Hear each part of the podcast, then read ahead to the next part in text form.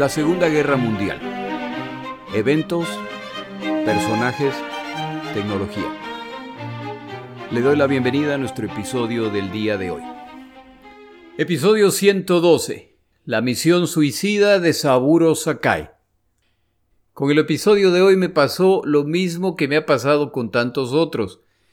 Empezó como un episodio y termina siendo dos.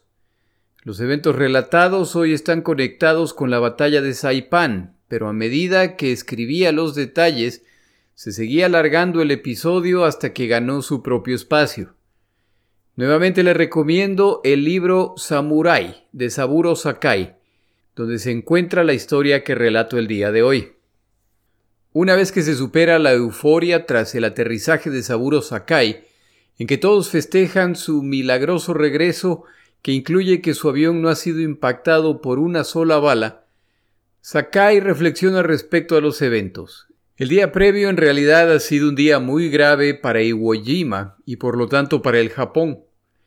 Ha visto el combate entre Ceros y Hellcats y el resultado es que los novatos pilotos japoneses han sido derribados mucho más a menudo que los estadounidenses. Basado en lo visto por Sakai, los estadounidenses también son novatos, pero vuelan en aviones muy superiores, lo que les da la ventaja. El limitado cero en manos expertas podría combatir con menos pérdidas, pero los pilotos japoneses experimentados siguen muriendo y ya son la excepción, en claro contraste con el inicio de la guerra, cuando eran los pilotos aliados quienes no podían resistir al Japón. Saburo Sakai concluye que ni siquiera ha sido su pericia lo que lo ha salvado ha sido la falta de experiencia de los pilotos con los que se ha enfrentado. Un solo aviador experimentado hubiera tenido la paciencia y pericia para disparar hacia la izquierda en anticipación a la maniobra que hace decenas de veces durante el combate. Si uno de estos pilotos hubiera hecho esto, Saburo Sakai ya estaría muerto. Pero sin duda, los pilotos estadounidenses aprenderán de sus errores y futuros encuentros no terminarán bien. Le frustra además ver al Cero transformado en la víctima en el combate aéreo. En su reciente encuentro, lo único destacable es que ha logrado escapar de los ataques. Cuando intentó devolver el fuego, los cazas estadounidenses pueden escapar a una velocidad que es inalcanzable para el avión japonés. Es decir, que un buen piloto japonés que enfrenta a un buen piloto estadounidense solo puede aspirar a no ser derribado, y así no se gana una guerra. El resultado de ese encuentro en Iwo Jima no podría ser más claro. Los japoneses pierden el 50% de sus casas de combate en ese encuentro inicial. En operaciones militares una regla comúnmente aceptada es que pérdidas de más del 10% son graves, ya que de mantenerse este tipo de resultado, esta fuerza resultará neutralizada o destruida a la larga. ¿Por qué están atacando a los estadounidenses Iwo Jima? Porque desde esta isla los japoneses intentan atacar a las fuerzas que combaten en Saipan, donde los japoneses han decidido jugárselo todo para evitar esa invasión. Eso quiere decir que el ataque previo no es un evento aislado, vienen ataques adicionales. Saburo Sakai padece de diarrea al día siguiente de este ataque. Esto no es raro ya que el agua que beben es agua de lluvia que se recolecta en contenedores metálicos. Sakai admite que su estado mental no era mucho mejor que su estado físico. Unos días más tarde se produce el siguiente ataque estadounidense. Sakai no está autorizado a volar, por lo que deberá ver lo que ocurre desde tierra. El ataque se inicia alrededor de las 6 de la mañana y los defensores están listos, ya que los pilotos estadounidenses no han preservado el silencio radial. El radar confirma que se aproximan. Los 40 ceros japoneses restantes, luego de la derrota de días previos en que perdieron el 50% de sus aviones, se elevan a enfrentar a los cazas estadounidenses. Desde tierra, Sakai cuenta alrededor de 50 cazas enemigos que se acercan. Solo tiene unos pocos minutos antes de tener que salir a la carrera para protegerse, ya que los cazas estadounidenses buscaban atraer a los cazas japoneses para abrir paso a un grupo de bombarderos Avenger que ahora atacan la pista. La coordinación de la operación estadounidense ha sido perfecta. Los bombarderos ligeros estadounidenses atacan la pista y se retiran al momento que un segundo grupo de Avengers se acerca para terminar la tarea. Sakai finalmente puede levantarse, confundido por las explosiones, algunas de las cuales ocurrieron cerca de donde se encontraba. Decide que tiene que hacer algo e intenta regresar a la pista hasta que descubre que se acerca un tercer grupo de bombarderos estadounidenses. De regreso al piso. Tras este bombardeo regresa al hangar donde queda un solo cero en tierra, el cual estaba siendo reparado. Los mecánicos le dicen que debe estar listo, por lo que Sakai despega. Mientras lo hace, ve un cuarto grupo de Avengers que ya se acercan. No hay nada que pueda hacer al respecto, por lo que se aleja a toda velocidad, intentando sumarse a los combates entre casas. Este cuarto grupo de Avengers era el grupo de ataque final, por lo que al llegar Sakai, ya los Hellcats se retiran para escoltar a este grupo de bombarderos. No hay nada más que pueda hacer excepto aterrizar con el resto. Al aterrizar los resultados nuevamente son desalentadores. De los 40 ceros que despegaron a enfrentar a los aproximadamente 50 cazas enemigos, solamente regresan 20. En dos encuentros con los estadounidenses, el 75% de su cobertura aérea ha sido destruida. Los pilotos japoneses estiman que han derribado alrededor de 10 Hellcats. De acuerdo con estos números, ha sido un 2 a 1 entre fuerzas de tamaño similar. El problema es que la misión principal estadounidense, el bombardeo de las pistas, se ha logrado impunemente y los cazas japoneses han sido incapaces de detenerlos o siquiera obstaculizarlos. Deben esperar además que el siguiente ataque estadounidense contará con un número similar de cazas, mientras su número de cazas se sigue reduciendo. Las pistas en Iwo Jima están destrozadas y hay que repararlas inmediatamente como se pueda. El siguiente encuentro con los estadounidenses no tarda mucho en ocurrir y los resultados son predecibles. De los 20 ceros que despegan, solo 9 regresan llenos de agujeros de bala. Las instalaciones y las pistas están destrozadas. El ataque de los bombarderos es sistemático y regresan para completar el trabajo. En Iwo Jima ya solo quedan ocho bombarderos que casi milagrosamente han sobrevivido y nueve casas que confían podrán reparar. El ambiente en esta isla es depresivo, sin esperanzas de recibir refuerzos, ya simplemente les queda esperar su destrucción total. Los comandantes en Iwo Jima realizan una reunión de emergencia. Todo el personal los ve dirigirse al centro de comando con la curiosidad de qué sigue luego de las desastrosas pérdidas. El comandante Nakajima se acerca al grupo de pilotos restante, entre los que se encuentra Sakai, y los pone al tanto de lo discutido entre los oficiales. Están de acuerdo en que su destrucción total es inminente. Seguir despachando ceros a enfrentar a los Hellcats que atacan es inútil. La conclusión a la que ha llegado es que deben lanzar sus fuerzas restantes contra la flota enemiga con el objetivo de causar el máximo daño posible. Participarán los ocho bombarderos restantes. Los pilotos saben que es la única opción, pero también saben que este ataque podría ser interceptado por centenas de cazas enemigos. Al final, el plan no se ejecuta cuando los estadounidenses vuelven a atacar y esta vez los cazas japoneses ni siquiera alcanzan a despegar. Este ataque confirma en la mente de los oficiales japoneses que ese ataque desesperado es la única opción disponible. Ya no pueden pelear batallas defensivas. Lanzarán lo que les queda en un desesperado intento final. Pero en este plan, los ceros restantes participarán en los ataques de los bombarderos. Ese ataque se lanzará ese mismo día.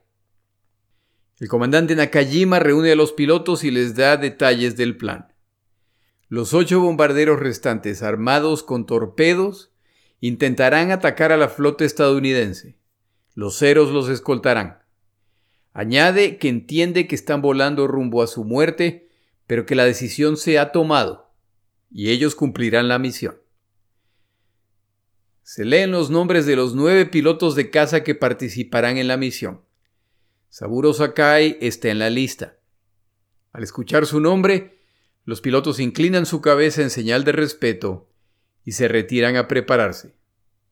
Nakajima se acerca a Sakai y le dice que se odia a sí mismo por mandar a su viejo amigo en esta misión.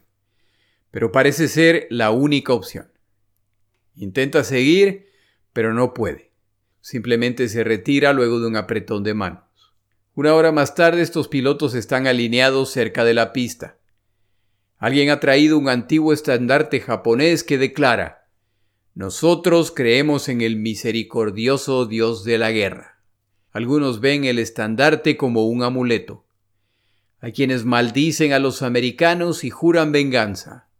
Sakai no está impresionado que tienen que ver los símbolos antiguos, maldiciones y muestras de machismo con el hecho de que el cero japonés ya no compite con los cazas estadounidenses.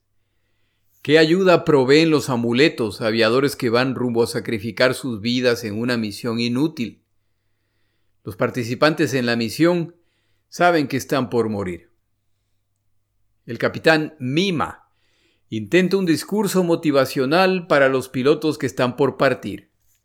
Están por atacar al enemigo. Se han terminado las batallas defensivas. El ala de combate Yokosuka, la más famosa del Japón, está por atacar, y sus acciones deben honrar el nombre y la gloria de esta ala de combate. Toma una pausa y declara, a fin de preservar este honor, deben aceptar la tarea encomendada a ustedes por los oficiales. Ustedes no deben, lo repito, no deben tener la esperanza de sobrevivir.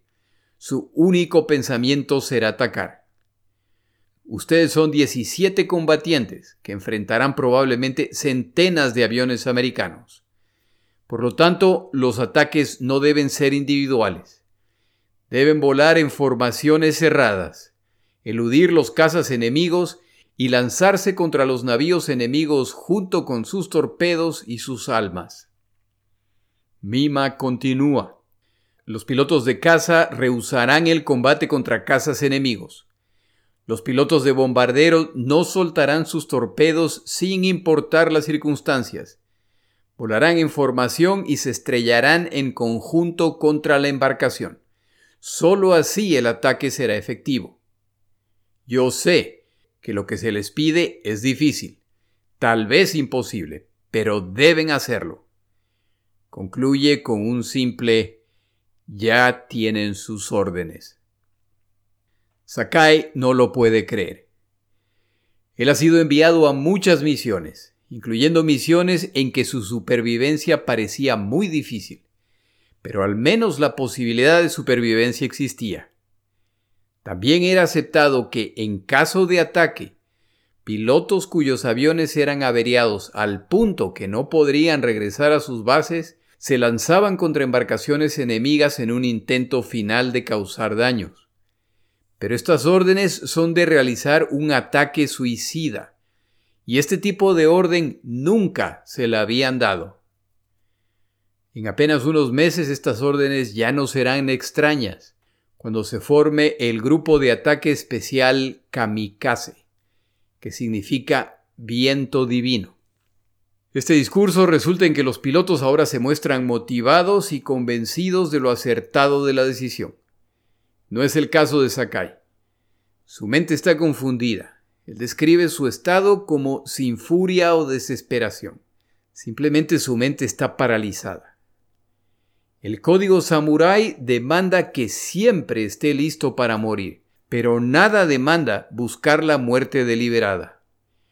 Cuando un combatiente lo da todo en el campo de batalla, y eso requiere una carga final, incluso si es mortal, uno puede morir en paz luego de haber realizado su mejor intento. Es distinto salir una misión en la que se busca deliberadamente la muerte. Aquí un comentario de Jorge. Esta actitud que le parece tan extraña al piloto Sakai está ocurriendo diariamente en tierra al lanzarse los combatientes japoneses en sus cargas Banzai, que la mayor parte de las veces eran inútiles, como le muestran los eventos en Saipan. En todo caso, órdenes son órdenes y Sakai se prepara para ejecutarlas. Habla con sus dos escoltas. ¿Han entendido las instrucciones? Ellos lo confirman. Solo sigan esta instrucción. Manténganse pegados a mi avión hasta llegar al blanco. No se separen por ninguna razón. Los dos pilotos veinteañeros confirman que entienden.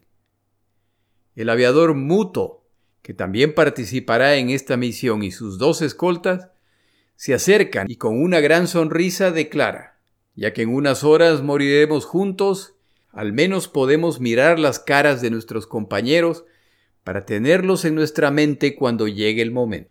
Se ríen por unos minutos, pero al rato reina el silencio. Algunos de los pilotos que no fueron escogidos para la misión traen regalos para los que participarán. Un dulce, una botella de soda, un paquete de cigarrillos. Estos ya son tesoros, considerando las privaciones que padecen en la isla. Estos pilotos no pueden ocultar su tristeza, y los pocos intentos de decir algo resultan vacíos. Es hora de despegar. Ya los esperan sus aviones y el equipo. Los pilotos lo revisan todo y al concluir al mismo tiempo lanzan sus paracaídas al lado del camino. Sakai intenta arrancar su cero, pero no lo logra. Este avión ha combatido en cada batalla reciente y el motor ya no funciona apropiadamente. Normalmente ese sería el final de su misión, pero no el día de hoy. Sería una vergüenza para Sakai no despegar. Además, su avión no es el único que tiene problemas. Los bombarderos despegan primero, al ser más lentos. Luego despegan los ceros. Iwo Jima poco a poco desaparece en la distancia y una gran soledad invade a Sakai. A los 40 minutos de vuelo, nubes negras se acumulan a la distancia y se nota que hay lluvia y fuertes vientos. De acuerdo a su mapa, Sakai estima que la flota estadounidense está ya cerca, lo que quiere decir que ya están en rango de los Hellcats estadounidenses. La soledad, la tristeza y las dudas desaparecen. Tiene una misión y es hora de cumplirla. Descienden para mejorar la visibilidad en busca de la flota enemiga. En cierto momento ve un reflejo en medio de las nubes. El reflejo se repite. Tiene que ser el ala de un avión que refleja un rayo de sol que ha atravesado las nubes. Hellcats ya descienden entre las nubes y no saben cuántos son. Parecen ser alrededor de 20. Están a segundos de enfrentarse y las órdenes recibidas aparecen en su mente. Los ceros rehusarán el combate contra casas enemigos. Su tarea es escoltar a los bombarderos. Suena bien, pero ¿cómo se defiende a los bombarderos si no pueden enfrentar a los atacantes? Se suma una segunda formación de Hellcats, luego una tercera. Hay alrededor de 60 casas enemigos que intentan derribarlos. Lo primero que ocurre son dos impresionantes explosiones cuando los torpedos que cargaban dos de los bombarderos japoneses explotan casi al mismo tiempo. Los otros dos tríos de ceros que escoltaban a sus bombarderos, a pesar de tener oportunidades de atacar a los Hellcats, no lo hacen. Sakai da un puñetazo en el parabrisas. Estos pilotos tenían excelentes oportunidades para derribar algunos Hellcats. Ahora los Hellcats se acercan a su formación. Se eleva para enfrentarlos y sus escoltas los siguen. Se elevan hacia la formación, pero ya los ataca otro grupo de Hellcats. Otra maniobra evasiva que los pone en la ruta de otro grupo de cazas enemigos. En el siguiente giro aparece en su mira un Hellcat y Sakai lo derriba. Otros Hellcats intentan vengarlos, pero demasiado dependientes de la velocidad de sus aviones, descubren que con maniobras de desaceleración los ceros los dejan pasar de largo. Estas maniobras continúan. Los ceros son incapaces de defender a los bombarderos.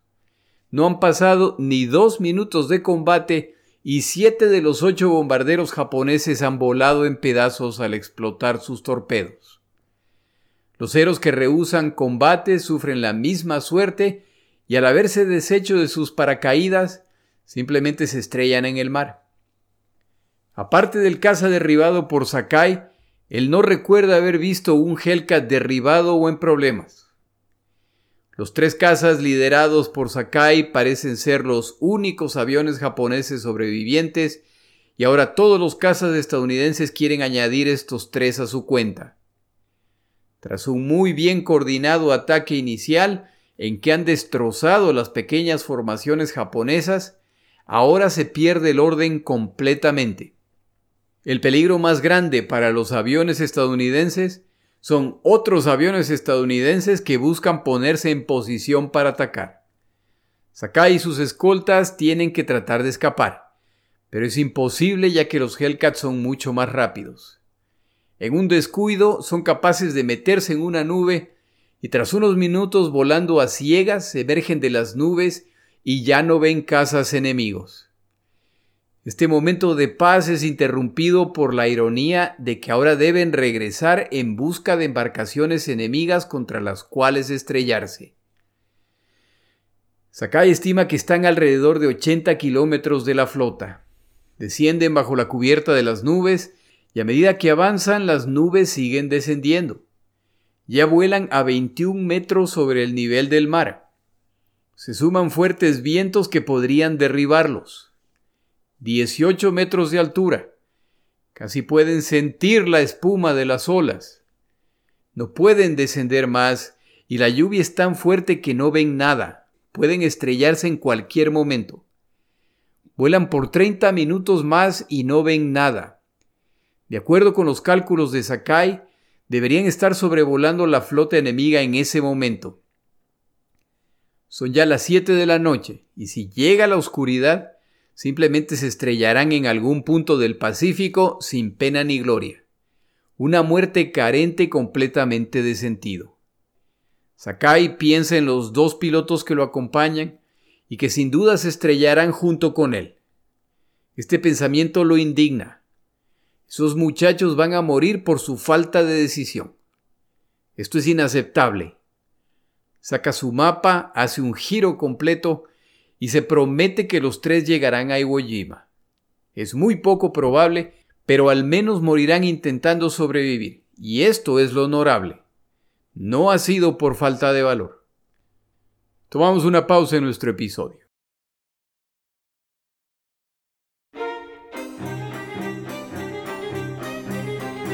Palabras de Churchill.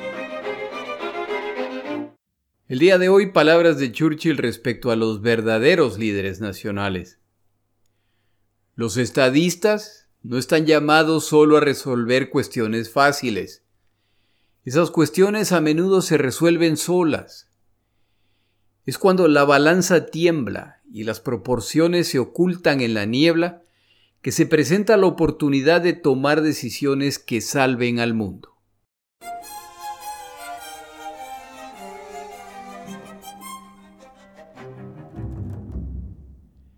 En ruta le entra la duda si ha hecho lo correcto. En el Japón las órdenes son definitivas y ahora va en ruta a decirle a su comandante que no ha cumplido sus órdenes.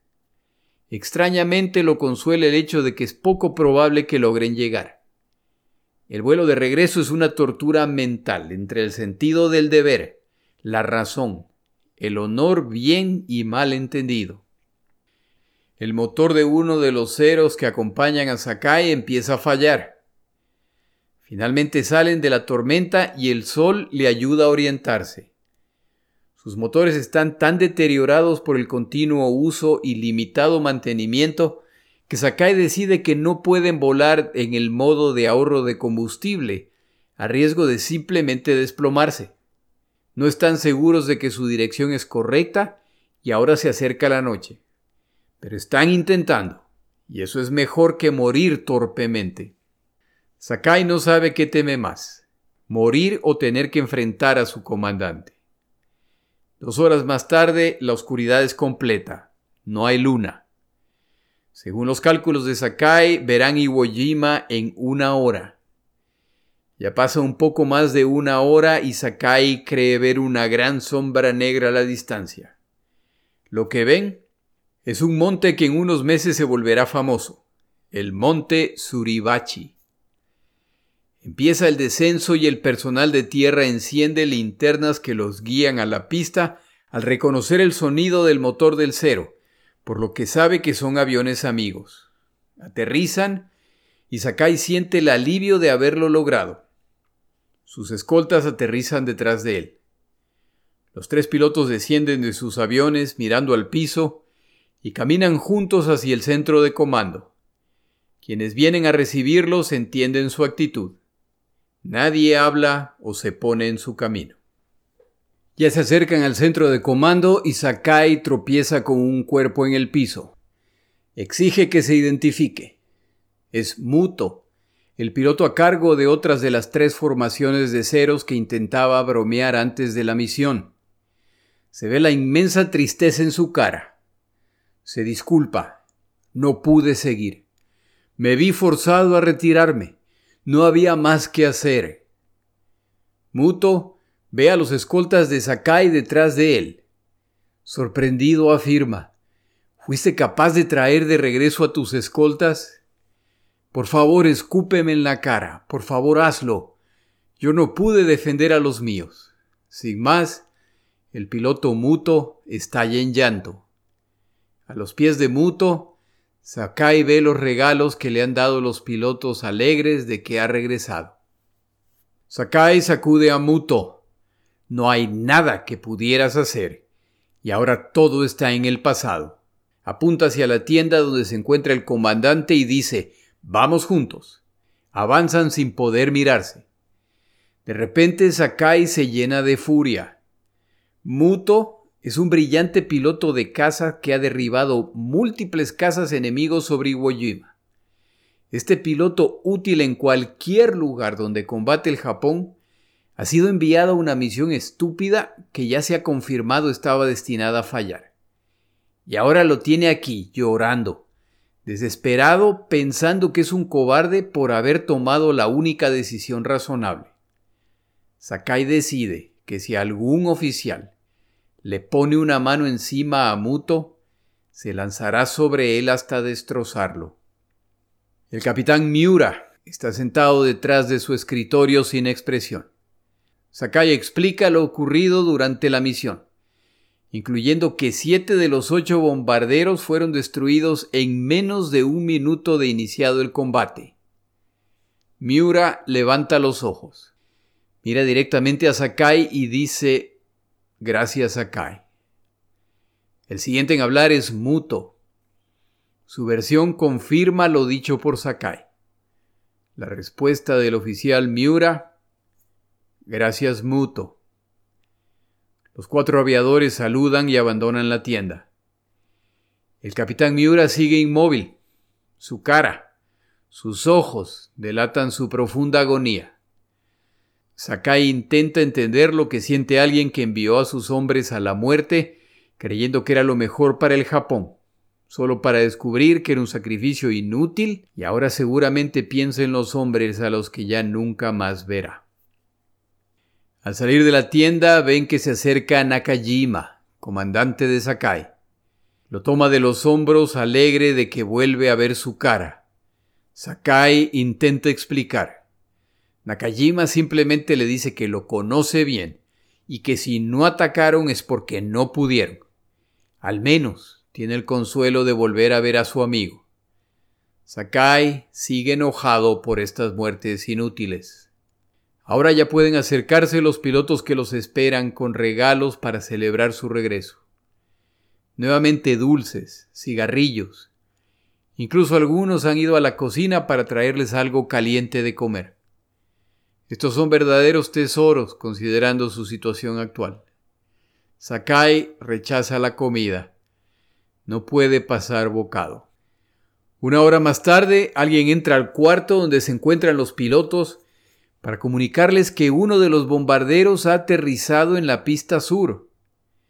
Este piloto, en medio de la masacre que han sufrido, concluye que no existe la menor posibilidad de romper la muralla de Hellcat que los enfrenta y que en segundos están derribando a los bombarderos. Incumpliendo sus órdenes, suelta su torpedo y milagrosamente logra escapar. Estas novedades confirman a Sakai y a Muto que tal vez romper la irrompible tradición de obediencia tenía sentido. Una vez que la misión ha fracasado, los combatientes en la isla regresan a la realidad de su situación. Están indefensos. Lo saben ellos y lo saben los estadounidenses, que al día siguiente los bombardean utilizando 16 navíos de combate que simplemente navegan frente a la costa. Este bombardeo toma dos días, en que algunos mueren y todos quedan traumatizados tras 48 horas interrumpidas de esconderse en agujeros confiando en no ser destrozados por el siguiente obús. Para el final del ataque no queda un solo edificio intacto, y los muertos se cuentan por centenas. Están casi sin provisiones o munición. Este terrible bombardeo solo puede ser el paso previo para el desembarco, y los combatientes en tierra no están en condiciones de defender la isla. La Marina japonesa está combatiendo en Saipan, donde han concentrado la casi totalidad de sus fuerzas, por lo que no es probable que reciban refuerzos. Contactan a su ala de combate pidiendo refuerzos aéreos, pero no hay nada que ellos puedan hacer. Una mañana ven a lo lejos embarcaciones japonesas que se acercan a la isla. Vienen refuerzos y si no, al menos provisiones. Se siguen acercando, pero de repente estas embarcaciones empiezan a explotar. Los submarinos estadounidenses posicionados en espera de este movimiento no dejan escapar una sola embarcación. Su última esperanza ha desaparecido ante sus ojos. Solo les espera la muerte en una fácil operación para quienes pronto desembarcarán en la isla. Cada combatiente, cada miembro del personal militar en Iwo Jima siente que cada día es su último día en esta tierra y que a la mañana siguiente despertarán en medio de bombardeos que son parte del inicio de los desembarcos. Se designan centinelas de día y de noche. Hay muchas noches en que los nervios vencen a los observadores que creen haber visto algo y suenan la alarma solo para descubrir que es su imaginación. Días más tarde se comunica al personal en Iwo Jima que los oficiales y aviadores serán evacuados de la isla. Llegan a la isla siete bombarderos bimotor obsoletos para evacuar a los escogidos. Han volado a muy baja altura para evitar ser descubiertos por los radares estadounidenses. Al final, Sakai y el resto de los pilotos no pueden ser evacuados al llenarse los aviones de oficiales. Deberán partir al día siguiente cuando llegue un bombardero final. Este bombardero está en tan mal estado que antes de partir los mecánicos en Iwo Jima deben pasar dos horas haciendo reparaciones. Ya en el aire nadie conversa. Todos los sentados junto a una ventana buscan en el cielo señales de que un Hellcat se aproxima. Tras un turbulento vuelo en que Sakai debe tomar los controles para evitar estrellarse, finalmente llegan al Japón. Me pareció procedente incluir esta larga historia, que ha tomado más de un episodio, ya que es relevante para los eventos de la guerra en el Pacífico en general y lo que está ocurriendo en Saipan en particular, por las siguientes razones. Los combates aéreos descritos en el episodio previo y en este muestran claramente el desbalance que ya existe. Esta descripción de lo ocurrido no viene de una fuente estadounidense, viene de una fuente japonesa. No es un historiador, es un piloto que estuvo ahí y vio los eventos desarrollarse mientras participaba en ellos. La superioridad del Headcat estadounidense frente al cero es inapelable. Aún un piloto superior, aunque ya físicamente limitado como Saburo Sakai, es incapaz de competir contra los pilotos estadounidenses poco entrenados. Simplemente debe contentarse con no ser derribado, una realidad muy distinta a la del inicio de la guerra. Pero estos pilotos novatos estadounidenses para este momento ya pelean principalmente contra pilotos novatos japoneses. Y siendo ese el caso, los japoneses tienen pocas oportunidades de sobrevivir. La diferencia tecnológica no termina con los cazas. En los eventos relatados el día de hoy, un grupo de 17 aviones japoneses intenta atacar a la flota estadounidense en medio de una tormenta. En el episodio de la próxima semana yo relato combates que ocurren entre centenas de aviones. Normalmente son decenas o centenas de aviones los que participan en estas operaciones. Este pequeño grupo que viaja bajo la cubierta de una tormenta, este insignificante grupo, ha sido incapaz de eludir los radares estadounidenses. Los japoneses ya carecen de la ventaja de la sorpresa. El segundo punto para mencionar es que como se mencionó en el episodio previo, el almirante Osawa va rumbo a Saipan junto con buena parte de la flota japonesa, incluyendo múltiples portaaviones. Parte de su plan es que aviones estacionados en las islas cercanas a Saipan se sumarán a sus fuerzas. A esas bases japonesas les pasa lo mismo que a Iwo Jima, al ser neutralizadas en buena parte por los estadounidenses. El almirante Osawa está conduciendo sus fuerzas a un nuevo desastre para el Japón como resultado de la terrible coordinación entre el ejército y la marina japonesa. Estas dos ramas de las Fuerzas Armadas se disputan la gloria. Por esta razón Osawa no es informado de que muchas de las fuerzas con las que esperaba contar ya no existen. El tercer punto a mencionar es que como lo deja claro el relato del piloto Sakai, la isla de Iwo Jima se encuentra desprotegida. Cualquier intento de desembarco por los estadounidenses muy probablemente hubiera sido exitoso.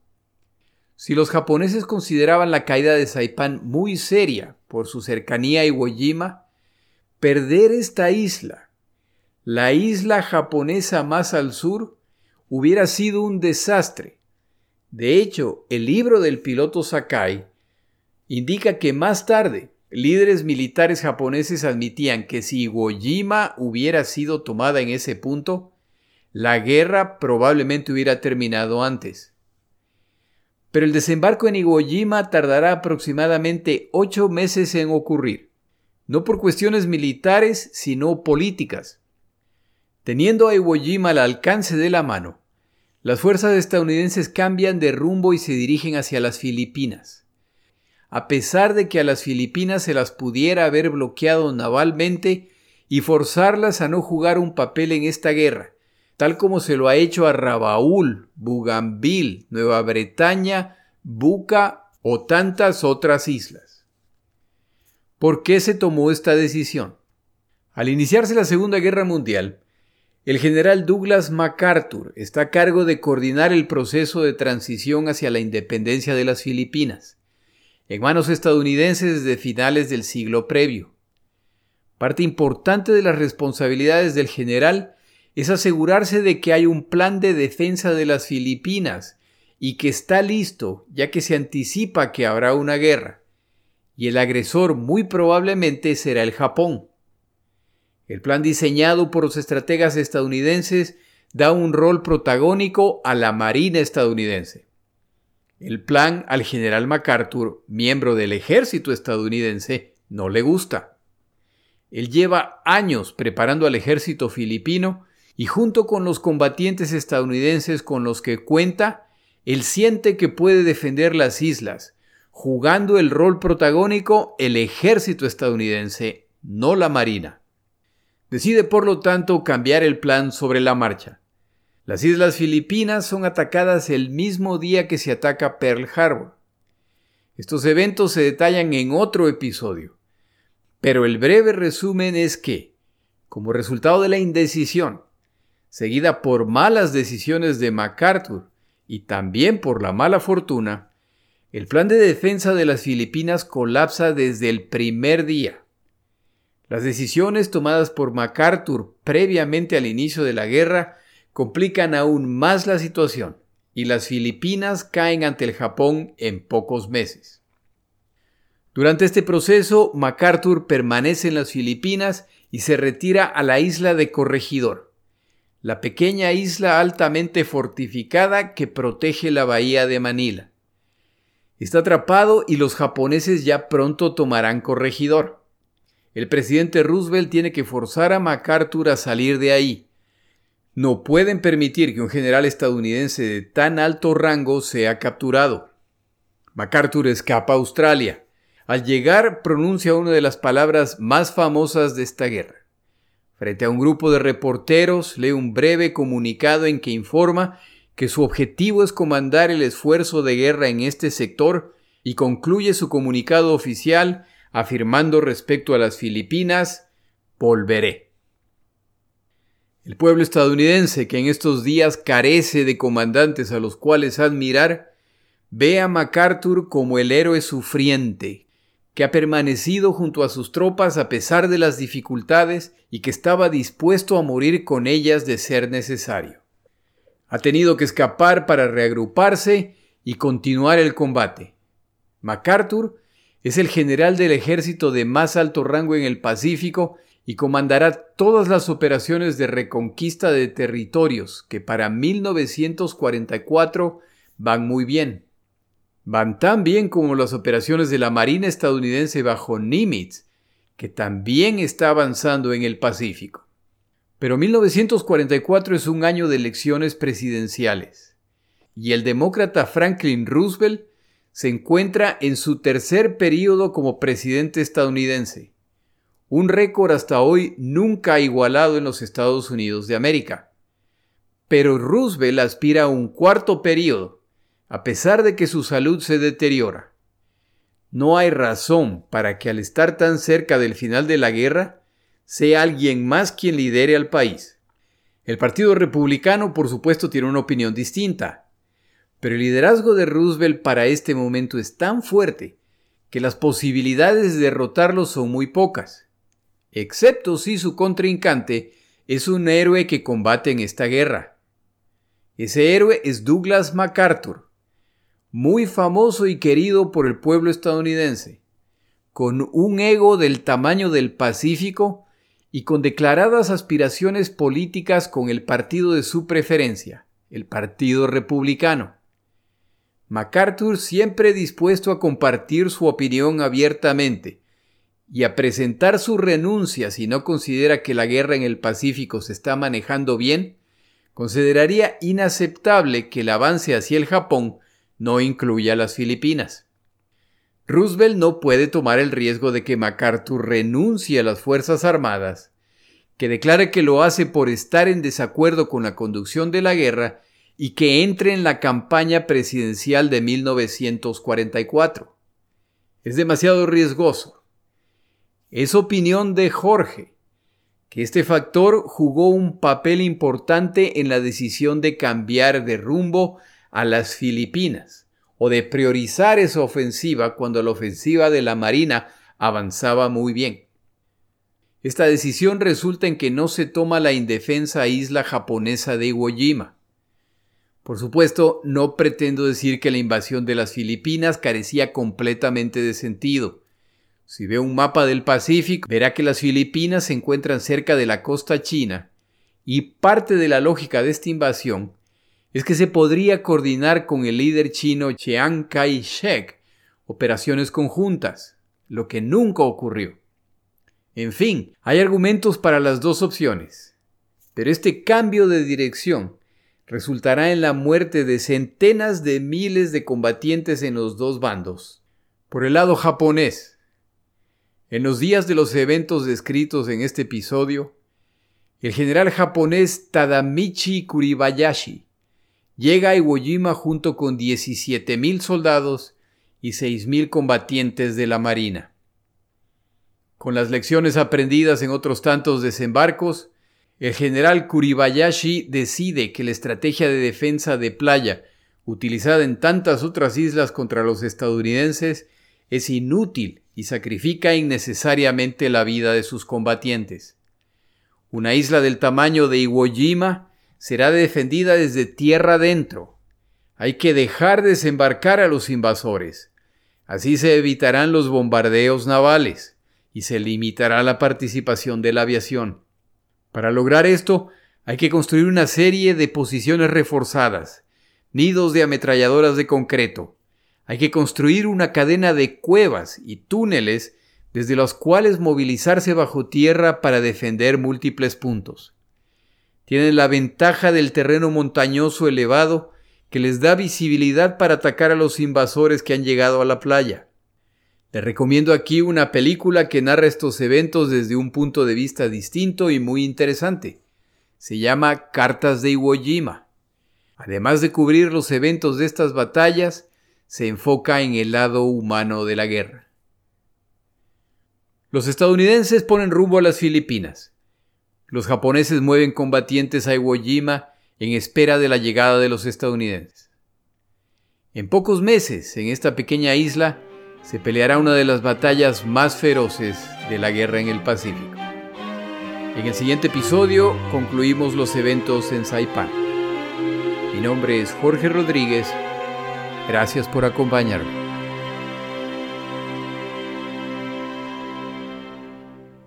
Para información adicional respecto a este episodio, las notas de este podcast, que incluyen la narración de este episodio, así como acceso a resúmenes, videos, documentales y materiales adicionales gratuitos disponibles en el Internet, por favor vaya a Amazon y busque el libro La Segunda Guerra Mundial, Eventos, Personajes, Tecnología.